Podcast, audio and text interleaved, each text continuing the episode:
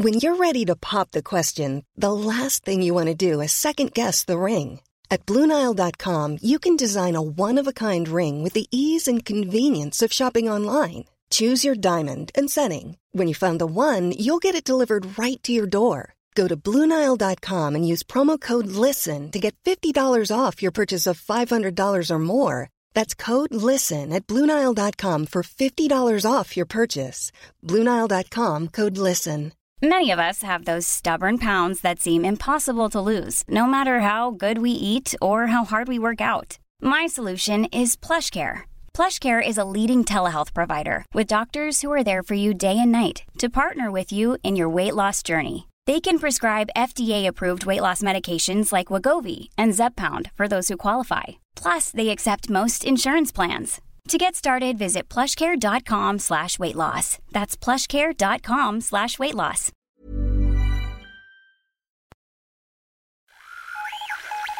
What in the world is happening on Wall Street? Economic indicators. Who knows where this is going to end up?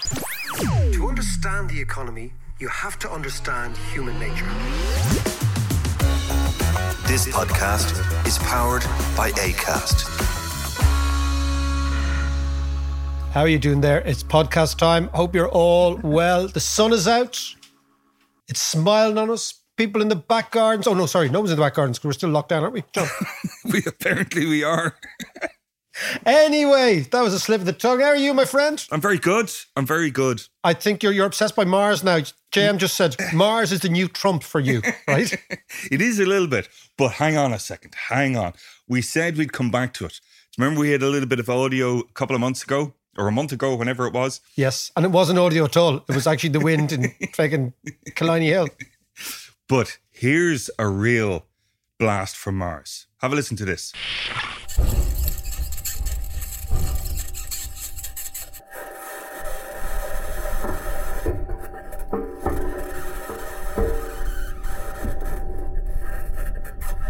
That is the rover Perseverance traveling across the rocks.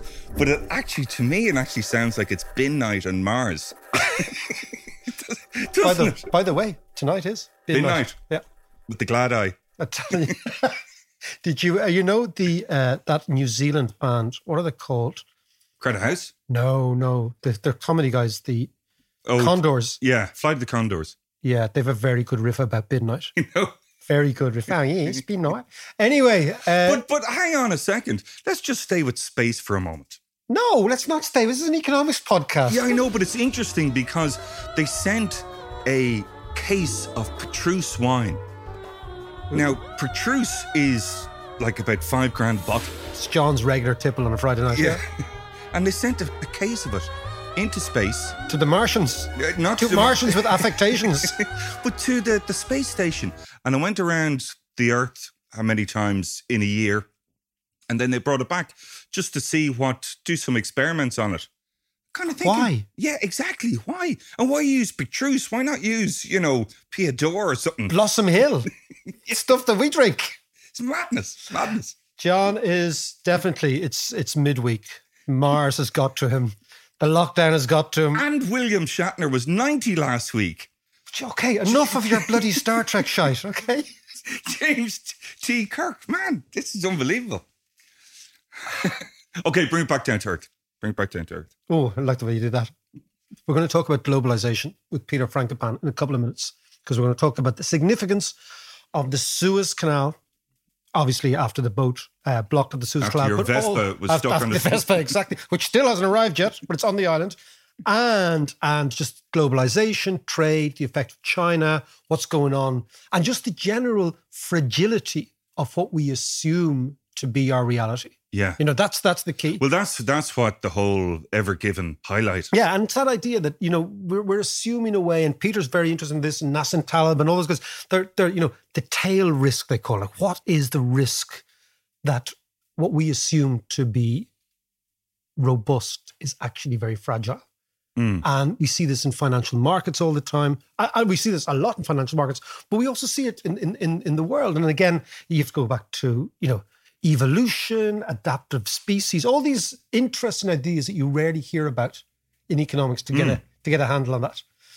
so that's that's coming up now in two secs. Right, nice. Well, I've been on the space vibe this week, clearly. Um, what have you been on? I have been on the graveyard vibe. You know, I. I'm a I'm a big lover of a graveyard. Yeah. Right? Yeah. I- they are interesting. I'd actually one of the most fascinating. If you've any if you've any Liv- Liverpool listeners, the Fazakerley Fazakerley is, a, is an area. It doesn't sound like that in Liverpool, right? It's a suburb of Liverpool. Yeah, Fazakerley, right? The graveyard there is phenomenally interesting to see who came, settled, lived, and died in one of the most enterprising port cities in the world, which was Liverpool. We kind of forget now that Liverpool was the centre of the world for a long, long time. So you've Chinese, you've Irish, you've Scottish, you've Jewish, you've Germans. The names are amazing, right? As Yeah. well as the English names. yeah, yeah. But I, Deansgrange Cemetery, John. I have a few people in there. I have a few people there, and I'm doing a bit of research on the role of bicycles in the feminist movement in the 1890s. It's a very strange. Okay. one. The bicycle was essential for the suffragette movement, right. and I'll explain that in a second. However, up where my granny and I assume some of your family are buried up there as well, beside my granny's grave is the Mm-hmm. grave of a man called John Dunlop. And John Dunlop tires. Exactly. Really? John Dunlop was a vet, vet in Downpatrick, who figured out that if he could put air in tires, that they'd be much, much smoother and they would the bikes would go much quicker. Yeah. And he did. And he's buried up there beside beside Sadie Nicholson, by granny. That's a great name, isn't it? Sadie Nicholson. That's a brilliant name. Anyway, but she's Scottish, you know, and Dunlop Yeah. was Scottish. They're all there's obviously a little Scottish ghetto Yeah, up there yeah, yeah, in yeah. Dean's But I'm, I'm so I'm interested about that. I'm going to try and tie it together in a chapter in this new thing Do I'm you know? Do you know? I remember my very first bike, tiny little bike, and I had solid rubber tires. Ooh, soreness. Oh, well, do you know? Do you know? Do you know what bikes were called initially? Bone shakers. Yes, yeah, yeah, Before yeah. the rubber tires. But anyway, I want to go Newnham College, Cambridge, 1897. Okay. Okay. An effigy of a woman on a bicycle is thrown out the window of top of Newnham College. She is then beheaded and the effigy is burned. Why is this? Tell me. It was a riot by male students against introducing women into Cambridge University. Think Wow. about this, right? Wow. wow and the brilliant. reason, the, and women didn't get a degree from Cambridge for 50 years later. Do you know that they could go? Women could go to college, but they couldn't get a bloody Wouldn't be degree. conferred. They wouldn't be conferred because it was a male-dominated, misogynist, crazy. But why would they let them in then in the first place? Kind of for optics, right? Right. But in 1897, the key vote was in the Cambridge Union as to whether women should be allowed in. and it prompted this massive misogynistic backlash. Yeah. Okay. But the reason they burnt the effigy of the woman on a bike was the bikes were associated with the suffragette movement. Why? Because women, up until the invention of bikes, right, were completely cloistered. They couldn't go out in public. Yeah. Yeah. They rarely went out in public. And if they did, they were chaperoned. The bike arrives and women are liberated.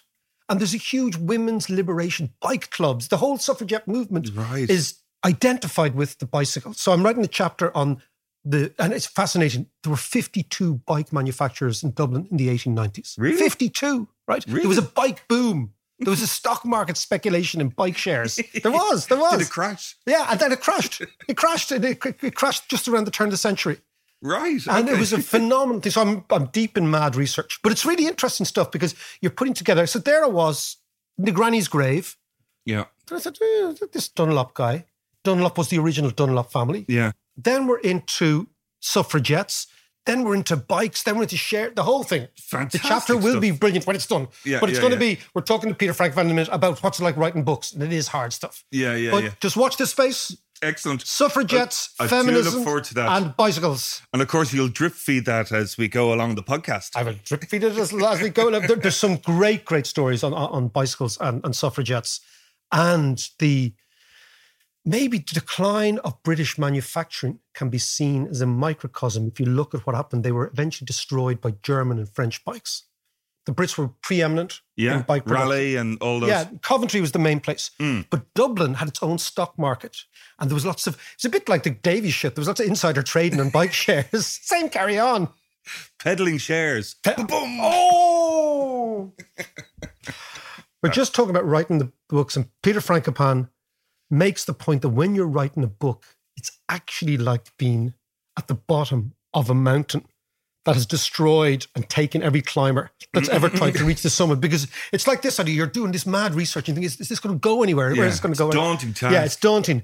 But a young man who has climbed everest is a Oh. young man called louis evers.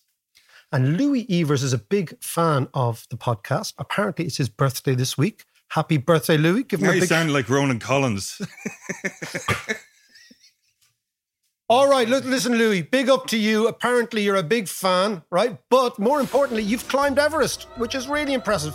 Louis apparently works in Enterprise Ireland. Enjoy the podcast, enjoy the strolls around Ranelagh in the lockdown, and we'll talk to you soon. So that's Louis Evers. Happy birthday, Louis. It's our new job as mid morning radio presenter. Exactly, exactly. Perfect. RTE Gold. It's about our standard. It's about our age, isn't it? yes, brother.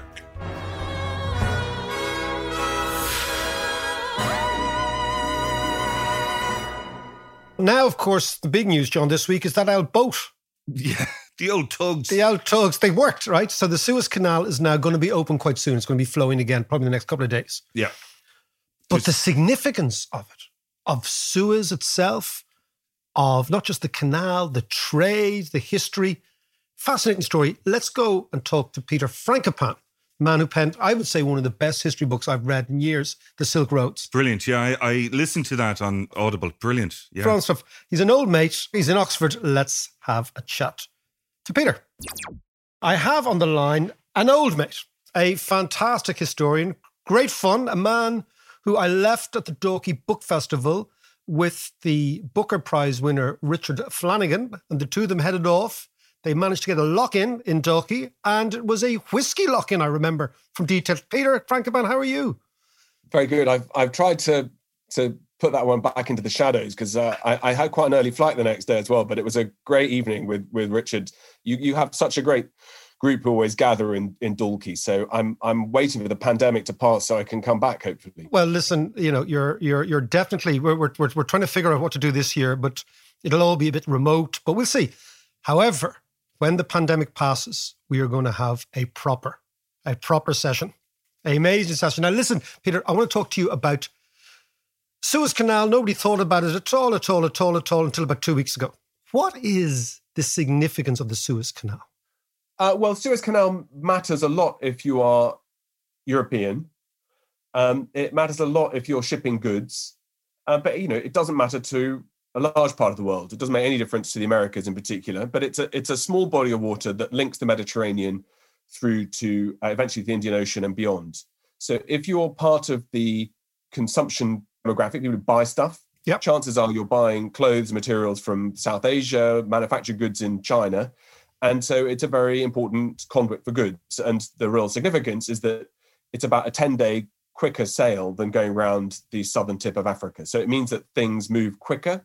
That means they move cheaper. That means they reach people faster. And that means that the Suez Canal is a very important part of globalized networks of trade and communication. And tell us, give us the history of it. Come on, give us, let's let's go back. Where you know, give me the history of the Suez Canal. Well, the, the deep history is that you know since human beings could could write, they've been commenting and noticing that this is a very important, it's a very narrow strip of water, a strip of land rather, that connects the Mediterranean and the Red Sea. And we sort of, we, we in the modern world, we tend to think only the Suez Canal in connection with the kind of 19th and 20th century and Suez crisis and so on. But the Red Sea was a really important way in which goods reached the Mediterranean two, three, four thousand years ago. And we know that because there are ports all dotted up both sides of the Red Sea and because we know that, that goods are being written about that are arriving from India, for example, into the Roman Empire more than 2,000 years ago as well. So we have r- reports and records that the, the pharaohs built some kind of water system that connected the Red Sea. And then Darius, who King Darius of Persia, who was a kind of Donald Trump like, you know, couldn't help talking about how fantastic he was and putting up inscriptions everywhere, which is you know, not a bad thing for rulers to do. You know, it's a separate separate podcast, I guess. But you know, how do you celebrate when you're doing a good job in the West today. You know, you don't put up statues of yourself. You know, you you try and do the false modesty. Yeah. But anyway, Darius wasn't like that at all. He put up inscriptions that said, "Look, uh, people said this couldn't be done, but here I am. I did it, and I've connected, and now the sea starts. Everything starts and, and ends with me." And and because we live in a world of climate change, we we sort of we think that climate change is new. But you know, as we know, we've spoken about this before. Big new project I'm working on uh, you know, global climates have changed a lot in the past as well. And sea levels, both the Mediterranean and the Red Sea, are not today what they were two or 3,000 years ago. Now, there are all sorts of reasons why. And so we know that there were connections that allowed goods to pass through uh, from the Med to the Red Sea in the past. About a thousand years ago, one of the caliphs, one of the heads of the Arab world, the Muslim world rather, Al Hakim, who was famously mad, or said to be mad, which means he didn't have the right friends, I guess. Yeah, I, um, I, I didn't have good uh, guys writing about him later on. Yeah, and the big problem, as, as I think you all know, looking at, um, at the Suez Canal, is it's surrounded by sand, and so it has to be dredged often, and it's not structurally always secure. And combined with dry periods, combined with technical problems, the investment required, things go wrong. So the Suez Canal, as we kind of think about it today, was built in the 19th century, but there've been you know connections that a long long time ago and big grandiose plans to make bigger canals wider etc dating back hundreds of years thousands of years partly because of those efficiencies of, of, speed. And those speeds are important for, like i said for goods but they're important for military connections too. It means you can deploy ships particularly. I mean but we, we sort of also slightly need to take a reset because we sort of assume that without the suez canal trade isn't possible. But you know it's not that hard to walk right? It's not that hard to load things onto donkeys. It's not that hard to put things onto trains. But these big ships today, they carry 20,000 containers. And that's what makes this week so profoundly important in things being blocked because it's the scale of goods that passes through. So things have found ways of, of uh, you know, like water through cracks. People always find the most efficient, quickest, cheapest, and safest ways to get from A to B and get goods from A to B. And people in the past did that just like we do today. Now, Peter, I want to bring you, people will know the Silk Roads the second book after that, The New Silk Roads, which I devoured last year, is really about the trade on the old Silk Roads between Europe and Asia, and particularly between Central Asia and Europe and China, etc. Give me a sense of the scale of the trade we're talking about between, let's say, China and Europe going through the old Silk Roads. And then I want to chat to you about the, the Belt and Road Initiative. Well, I mean, it's huge. You know, almost everything we buy is made in another part of the world. I mean, uh, you know, there are some rare occasional success stories. Uh, you know, baby milk in Ireland is huge in China. There was a big health scandal in China a few years ago where the head of the uh, food monitoring body was was executed for his negligence. That's what they do. Yeah, no, I remember that. If you get things wrong, and so there's a there's a real asymmetry in global trade, which is that, that there are things that we make in in Europe, but there are many more things that are made in in China, in Southeast Asia, in sub-Saharan Africa and in and in South Asia that we we don't make here, and we don't do it because it's cheaper to make them in other parts of the world. And I think we're just at a, a sort of maybe not a crisis point, but we're at a question point, I guess, about where does that leave us with uh, in things like national security? Where does that leave us with supply chains if, if people down the other end either block or because there's a pandemic, factories shut, you know, how do we get things from A to B? And we, we've all got used, I think, to seeing supermarkets filled with plants and crops and goods that that aren't made locally and and we assume that they just keep on arriving. We can buy you know you can buy ripe strawberries in january in the middle of dublin and that's not the natural way and that's dependent on all these global connections working and fitting into place. And you know trade requires buyers and sellers to be equally happy. But over the last 30 years the shift of of trade from um, and just the, the rise i guess of other of other countries particularly in asia has been profound. So china's economy was worth about a trillion dollars 20 years ago, and now it's worth about 15 trillion dollars. And the speed and rapidity yeah. of that growth is, is one of the reasons why there's a lot of um, bite points right now around how do we engage on equal terms with people whose political systems don't look and feel like ours, and particularly who don't want theirs to look and feel like ours. You know, how do we how do we navigate a way through through dealing with people who have different ways of dealing with minorities, different ways of dealing with freedoms? And is there a way of taking the high ground and continuing to to trade at the cheapest possible prices. So you know the, the big story in the last three decades, of course, has been primarily China, but it's also been about very very other major economies in the region. So I mean, you know, sixty five percent of the world's population live east of Istanbul, which is a huge amount, and uh, as well uh, in that region east of Istanbul, it's about seventy percent of global gas, global oil. 70 percent of wheat, 85% of rice. So you know, we we we require a good way of being able to negotiate and and trade, but it's not it's not these things aren't easy. No, they're not. Can you explain to me the, the, the Belt and Road Initiative, the Chinese Belt and Road Initiative? What is it? How big is it? And where is it now? Where has it got to? Well, it depends. It depends slightly, you know, how long an answer you want. I mean, the, in 2013, Xi Jinping, the president of China, announced that he was going to oversee a massive program of reconnecting um, ancient networks, and those were maritime and overland.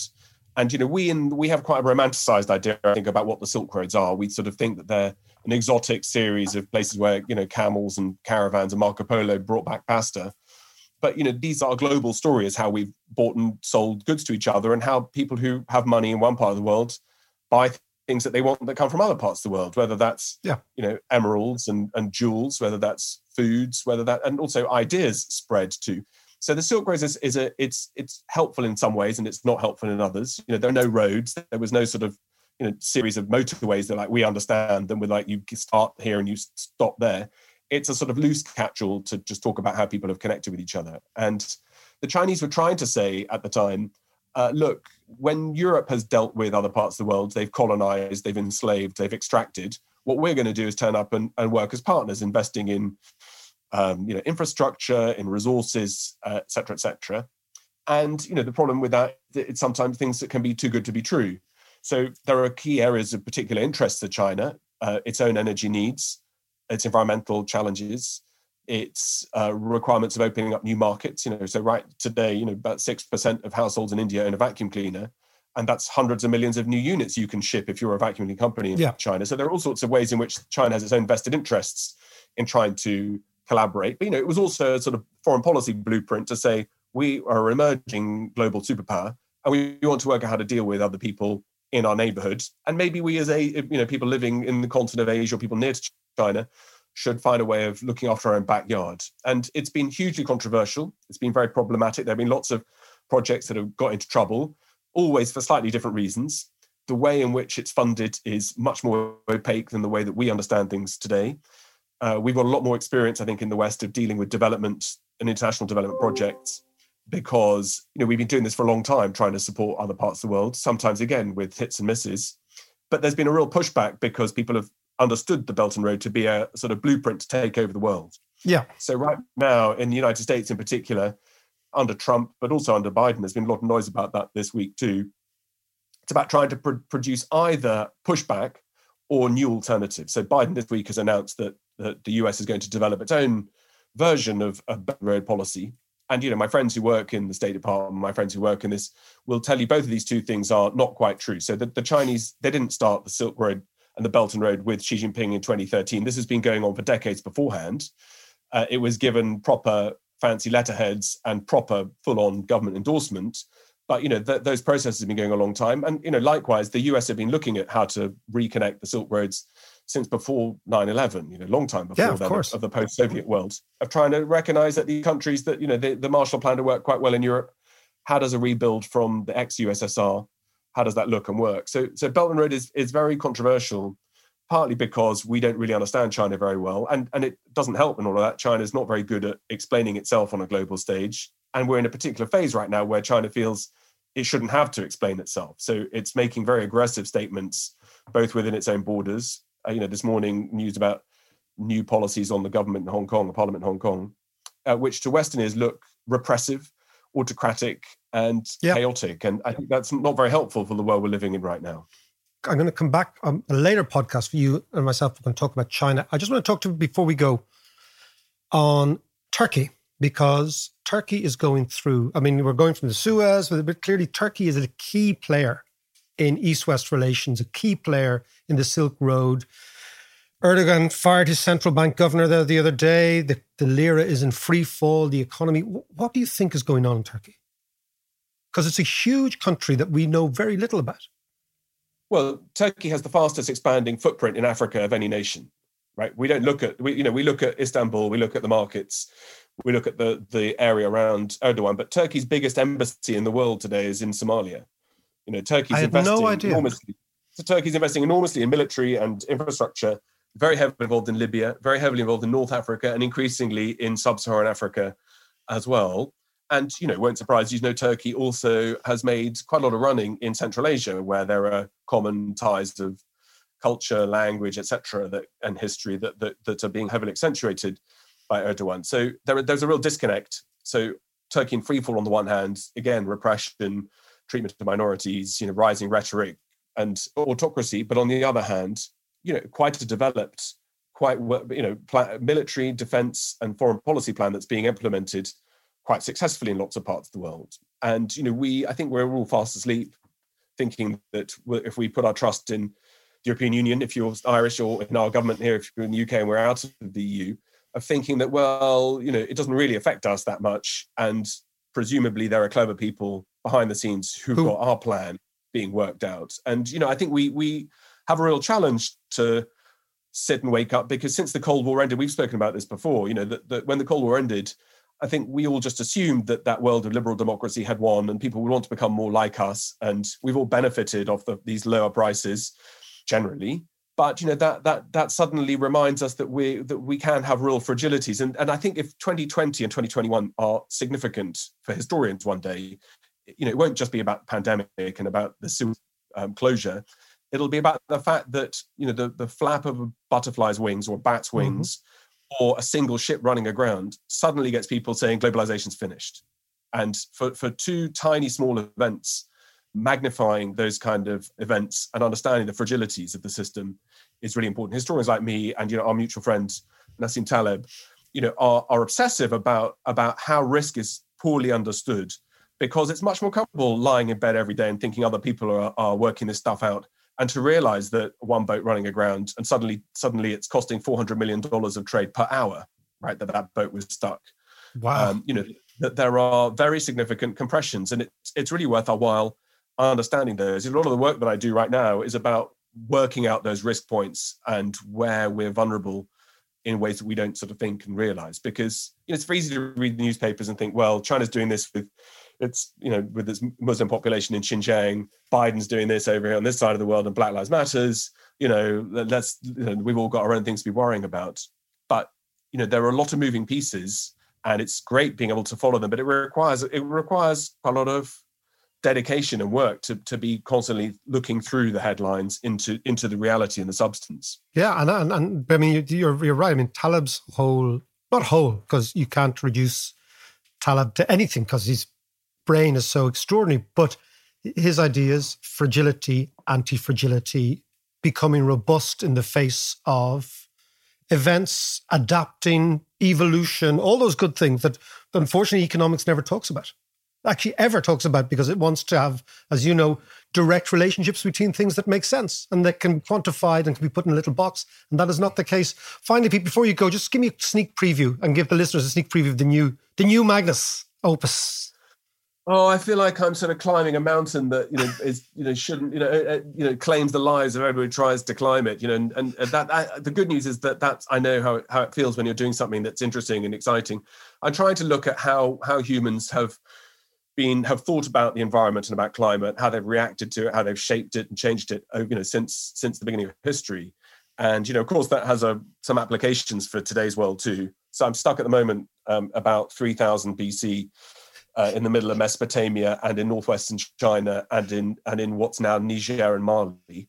So it's going to be really exciting. I mean, I'm I'm I'm, I'm about three quarters of the way through. I'm hoping I'm going to finish it later this summer, so it'll come out with any luck next year. But it's been a monster to try to wrestle to the ground. And, and I know because you write books too very successfully, David, that the, the struggle is a joy. Really, it's painful, and you know it's really it's it's when you think that you're going to win that it keeps you going. The problem is it takes a while to get to that point and you think you're being suffocated. So i think i'm over that, that, that worst bit but there's still quite a lot to do. Tell me about this we'll share a couple of war stories over a pint but peter as always thank you so much. Pleasure. Thanks david.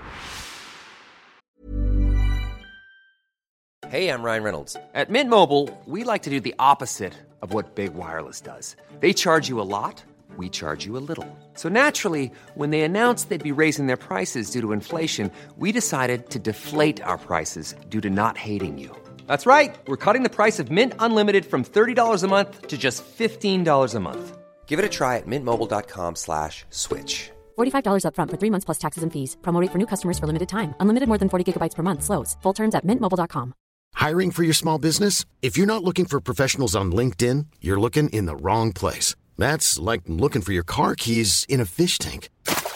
LinkedIn helps you hire professionals you can't find anywhere else, even those who aren't actively searching for a new job but might be open to the perfect role. In a given month, over 70% of LinkedIn users don't even visit other leading job sites. So start looking in the right place. With LinkedIn, you can hire professionals like a professional. Post your free job on linkedin.com slash people today. Quality sleep is essential. That's why the Sleep Number Smart Bed is designed for your ever-evolving sleep needs. Need a bed that's firmer or softer on either side? Helps you sleep at a comfortable temperature? Sleep Number Smart Beds let you individualize your comfort so you sleep better together. JD Power ranks Sleep Number number 1 in customer satisfaction with mattresses purchased in-store. And now, save 50% on the Sleep Number limited edition Smart Bed for a limited time. For JD Power 2023 award information, visit jdpower.com/awards. Only at a Sleep Number store or sleepnumber.com. I thought the best one of the best things that Peter said there was that Darius was the Trump of his day. I love it. Yeah, bragging about everything, sticking his name up everywhere. I know. Well, look, look, I'm actually with most, the vast majority of emperors. I mean, that was that, that was part of the course in the old days. Yeah, and he's right about the kind of fake modesty now. You know, it wasn't me; it was the team. Yeah, yeah, yeah. but come here. Uh, I'm here. It, more seriously, we started talking about this a little bit last week about supply chains. Yeah. And you'd made the point before about we need to shorten supply chains. Oh, we might, we might shorten them. We might because they're fragile.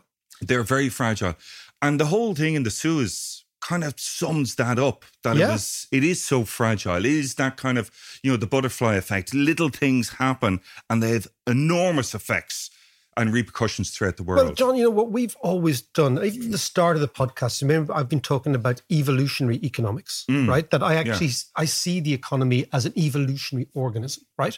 And in the same way, in the ecosystem, as you'll know from the environmental movement of a, a rainforest, tiny little adaptations Yeah. on the ground can have profound impacts for the vegetation miles and miles Yes. away. Yeah, yeah. right? So I look at the economy in, in a similar way that there, there are these innate fragilities and you tinker with them at your peril. Or at least if you're going to have a massively integrated, globalized world, be aware of what's going on. Be aware of the choke points that are there. Now, the Suez is one of the choke points. What is really endlessly fascinating for me is what Peter talks about and all these ancient historians the fact that humans were trading enormous amounts of goods Mm. between, for example, India and the Roman Empire 2,000, 2,500 years ago.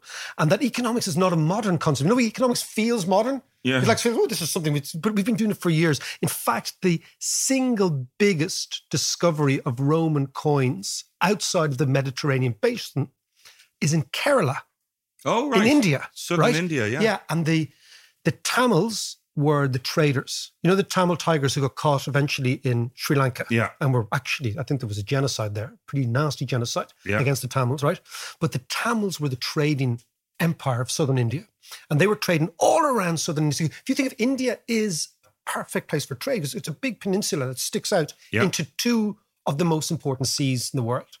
Okay, you've got the Indian Ocean, of course, then you've got the Red Sea, you've got the Gulf, all that area. And of course, you have the South China Sea is, Yeah. is related and it's linked through the Straits of Malacca, all these great stuff, right? So all this mm. stuff is coming from all over the world. Yeah, yeah, yeah. And of course, with the Indians were terrible men for gold. They loved a bit of gold. They Yeah. still do, yeah, right? Yeah, yeah. And but they, they were always doing, they were trading with the Romans. Pliny was really pissed off. Okay, Pliny the Elder. Pliny? Pliny was an, is a Pliny the Pliny the Elder is a Roman scribe and historian. He's a great fellow. He's writing great books about about contemporary Rome. Yeah. Uh, very, very good. If you're into this sort of stuff, he's the man. He's the documenter of Pompeii. Oh, Vesuvius. okay, right. But Yeah. Pliny was really pissed off because what happened was the Indians, and they're still at it, right? They would only accept gold in lieu of trade. Right. But the way in which the old global money supply worked was that the gold should circulate around. So the Indians get the gold, and then they spend it. yeah. And then the gold goes back to somebody else. Yeah. But they never spent it. Right? they never spent, they hoarded the stuff. So Pliny was pissed off. He was trying to figure out global money supply at the time, but he couldn't get his head around it. Yeah. But he knew that the Indians were basically hoarding the gold. The gold was actually staying in India. And then it was creating a deflationary impact in Rome. Right. because Okay. there wasn't enough gold to go around. So Yeah. therefore they couldn't. They, they, there wasn't enough money. So that's all the mad stuff. But what I that's the economic history. But I find endlessly fascinating is these supply chains have eliminated traditional recessions, and I think that's the huge change. Oh, so, explain that. So a recession, if you go back to economics, if you're doing economics in college, right? Hmm. One of the reasons that recessions are tragic, okay, or historically have been tragic, is they persist for a long time. That when demand suddenly falls, it takes a long, long time, for example, for the associated supply to be bought away. So basically, I'll tell you what happens. Before we had global supply chains and this just-in-time supply, Yeah. so you you you, go now and you t- type into Amazon, I want a Vespa helmet, Yeah. which is yeah. what I've been looking at. One of those those Italian stylish ones, you know. With the goggles, I hope. Yeah, of course, of course, the goggles, right? But you do it right, and you don't really think, right? So that's just in time. Now, what actually happened in all GDP forecasting? This is really nerdy stuff, right? Yeah, yeah. There is an element of stocks, right? That basically the stocks are the supply that you have built, but you haven't sold yet. Right. Okay. So in the 1970s, for example, it was regularly to see, if you look back at old photographs of the way they reported recessions in the 1970s, Hmm. what you would what you would have, let's say, would be Birmingham or somewhere in England, right? And you would have a sea, literally five or six football pitches full of unsold Range Rovers, right? Or minis. Oh, right. You might yeah. remember this, right? Yeah. So what basically was manufacturing was based on the following: you built up stocks and you associated those stocks with sales, but they hadn't been sold yet. Yeah. But you booked them as sales, right? So this is how the old economic accounting was done. Right. And what happened in, in a recession was if you get a sudden shock, like an oil shock you got in the 70s, Yeah. right? And demand stops. The reason the recession goes on so long is because even as the economy begins to recover, there's so much overhanging stock that has to be sold before you can start new Oh, production right. Okay. that in actual fact the recession could go on for two or three years. Right. Okay. And so what's been really intriguing me over the years is why has that stopped? Why are recessions are why are recessions not associated with manufacturing anymore?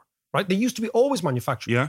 And recessions would be there'd be a let's say a sudden shock to the economy, demand would fall, then the manufacturing sector wouldn't recover for three or four years because they had all these overhanging stock. Right. Okay. Now, supply chains have completely changed that. So, because you now have just in time supply chains from all over the world, there is no stock. So, Right. factories are actually prompted to, do you know it's the Zara model? You know Zara, the Yeah, fashion, yeah, yeah. right? And these look where we're going from Pliny to Zara, John. Right? So, Zara is a fantastically brilliant case study of a retailer that's destroying everything around it Right. because it has an amazing supply chain management, right? So in Zara, if one of their Zara products, like like a girl's blouse Yeah. or a t-shirt, isn't selling, they cut it straight away. They go straight back to Spain. They say that's not selling, cut it, right? So Right. they have no stock. Right. So okay. Zara always reacts to very very famous case studies. Is the Mm. Do you remember in the 80s we had the Butter Mountain and the, the Exactly the same thing. wine lake and all, all that sort of stuff. So that's all. That's all stocks. So when I was doing years ago, when I was doing GDP forecasting, even in investment banking for things, you'd have this thing called the stock, right? Hmm. And that would would actually allow economists who couldn't figure out what was happening to actually explain away what they were wrong. Oh, it has to be the stocks going down, right? It has to be the stocks. Right, My model works. It's just the stocks, right? But now that's all gone. So recessions now, recessions in the past used to be a phenomenon of manufacturing industry. They are no longer that. Recessions now are almost exclusively the wages of credit growth Right. and too much lending and borrowing. So basically, the economy has gone. We don't have, in the old days, we'd have a thing called the economic cycle, right? Which was a, a largely production driven idea. Right now, we have what I would call the credit cycle. The credit cycle is the only important thing Mm. because the credit cycle actually determines whether the economy grows or not and whether the economy collapses or not. And the reason this is, is that the shift from east to west, so we, our manufacturing has shifted from Europe to Asia in the last 40 years. That has meant that our production functions in Europe are, and America are much less sensitive to underlying manufacturing conditions. But what has happened in tandem with this is the revolutionary expansion of the banking system in the last 40 years. So our economies have become credit driven economies. Asian economies are production driven. What the Asians have done is they've fine tuned production to such an extent that they don't suffer recessions. Look at China. After this pandemic, what happened in China? Mm. Nothing. So their supply chains re- reacted so quickly to COVID. But is that a function of globalization? Like, for instance, you were talking about the Range Rovers in Birmingham. Yeah. And so you had this Thousands of them, yeah. Thousands yet to be sold. But but globalization wasn't such a thing back then. So if there was a global market, that stock would have been gone to China, to South America, to Africa. So they weren't relying on the buying power of the local economy. Well, that's one way of looking at it because you can say that, you know, the global economy has then given you so many nodes of demand. Yeah. One node of demand gets hit by a shock. You've got other people to sell Exactly. it to. Yeah, yeah. That's that is definitely one way of looking at it. The other way of looking at it is again another thing I want to talk about is how essential information is in economics. You know, Mm. information is everything, right? And what we've seen over the last 20 years has been an explosion in the availability of information in the production process, right? So the reason you had stocks and you overbuilt and you overproduced was you didn't have any really accurate information coming up from the consumer, right? Yeah. It took a long time for consumers to actually indicate we don't want to buy this Range Rover, we want to buy this Mini, we Mm. would prefer the the old Toyota Corolla. Or the, Yeah, yeah. the Datsun. Do you remember the Datsuns? I do. There was an invasion of Datsuns when we were kids. You know, everyone had a Datsun, right? They went from everyone having everyone having a Morris Minor Yeah, to everyone having Austin a Dat- Princess, as your dad had. Ah, the classy. it was a classy. It was probably the heaviest car. Hillman Hunter was the other one. My dad, my dad used to only buy things from England. Right, Yeah. it's really, very- it was like real old school. And the Hillman Hunter used to never started. We, the McWilliams family. By the way, the McWilliams family spent, I'd say, half the winter of the late seventies pushing the Hillman Hunter down the road to get it started in the cold. Right. And it was a beige one Beige, yeah, kind of orangey beige Hillman Hunter. It was fantastic things. But I do remember being everyone's look, look everyone be lugged out of bed, and it was like a, it was kind of a, it was a, it was an issue on the road. People come out and help you. Like it was a, it was like bowling alone. It was like social. it Yeah, was like yeah. social jelly nation. It was, How- it was lucky that you were at the top of the hill. exactly, push it down. How to get the McWilliams' car moving between any morning between late October and early March. I used to look out my window and go, nah. exactly. but to come back, so the global supply chains have eradicated the supply source of recessions. And this is really critically important because it means that recessions then are caused by something else. Yeah. They're not caused by mistakes in manufacturing. And the reason they're not caused by mistakes in manufacturing anymore is that the information flow from the consumer to the producer is incredibly accurate. The great example being Amazon. I want something, I, I tell them. Yeah. I tell them what I want, where I want it, where I want it delivered, Yeah. what age I am, yada yada. They have everything. The whole they've got me profiled, and that's a positive and a negative we can talk about Yeah, from yeah. from the information age. But what it's done to economics is it means that economics now is a credit concept. It's a banking concept. It's a money concept. And in the same way as money used to be that important, okay, because most trade, certainly in the middle Middle Ages, was done basically on tick with each other. You do mm. a deal with somebody, and then you clear the decks every two or three years, right? You say, well, you have actually owe me, right? Now, money, credit, banking, markets, finance are much more important than manufacturing. And the reason they are is because the global supply chains are now so efficient. But the efficiency, and this is, comes back, and we'll probably end here, John, the efficiency obscures the fragility. Because when things are efficient, Yeah. you know, you think, oh, this is all cool. Mm. But there are so many interlinking logistical networks at play going on all the time. I mean, if you if you could only see, if you could only visualize the earth through, let's say, for example, the journey of an iPhone. Where does it start? How many bits come from Yeah, where? Where, yeah, they yeah. come from? where does it go? How does it go? You know, years ago I did a, a, a TV program for Australian television, which was brilliant because the Aussies were just great fun to work with. Mhm. But we started in a place called Port Hedland, which is in the Pilbara. The Pilbara is the mine of Australia. You know, Right. Western Australia is just a big ore mine. Everything, everything is under the ground there. And we followed the ore to a Chinese port called Ningbo, which is a massive port just south of Shanghai. And then we followed that and we followed how it was smelted into the iron and how it was then made. So the idea is we're trying to follow, Yeah. you know, minerals out of the Australian ground. And where they end up, Where they end up. Mm. And it was it was a fast, really, really interesting documentary, but it, it got me thinking of how, do, how you how do you visualize the economy? And how you visualize the economy, it's just like this crazy spider web of very fragile networks. I don't think I've ever seen that one. Is it on YouTube somewhere? It's probably on YouTube. Yeah, I'll, I'll have a look for it. Yeah. And uh, but it's the it's the fragility of the networks that is exactly what we're talking about, and that brings us back to our butterfly wing. Mm. That when something small happens far away, the ramifications in our lives can be instantaneous, momentous, and catch us completely by surprise. And I, su- I suppose one of the key places that these events happen originate in China. You're absolutely right. I mean, China is the workshop of the world. You know, they used to call Lancashire Yeah. the workshop of the world. China is now the workshop of the world. And next week, we're going to focus on China. We're going to go to Taiwan because that's the epicenter. Yeah. Because the Chinese are rattling sabers over Taiwan right now in a way they've never done before. So Mm. we're going to go to Taiwan. We're going to do a whole podcast focusing on China. Pete kind of set it up there, talking about China. We'll go a little bit deeper next week. Brilliant. See you then. Now, why I have you there again, why not use the time when you're locked up to learn economics? Join me on Patreon. Patreon.com forward slash David McWilliams. Let's learn economics together. We have the economics course. Macroeconomics has never been as essential to understand. We have the Ask Mac tutorials every other week. We have Q&A.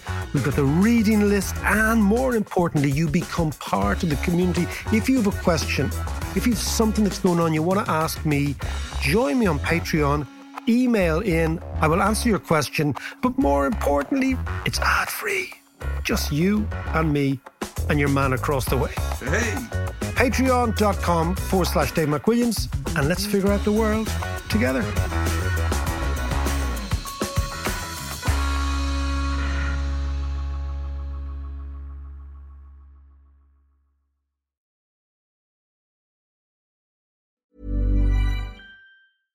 Selling a little or a lot?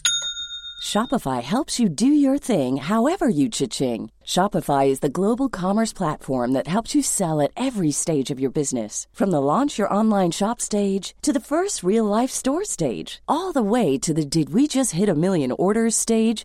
Shopify is there to help you grow. Shopify helps you turn browsers into buyers with the internet's best converting checkout. 36% better on average compared to other leading commerce platforms because businesses that grow grow with Shopify. Get a $1 per month trial period at shopify.com/work. shopify.com/work. Even when we're on a budget, we still deserve nice things. Quince is a place to scoop up stunning high-end goods for 50 to 80% less than similar brands. They have buttery soft cashmere sweaters starting at $50, luxurious Italian leather bags, and so much more. Plus, Quince only works with factories that use safe, ethical, and responsible manufacturing. Get the high-end goods you'll love without the high price tag with Quince. Go to quince.com slash style for free shipping and 365-day returns.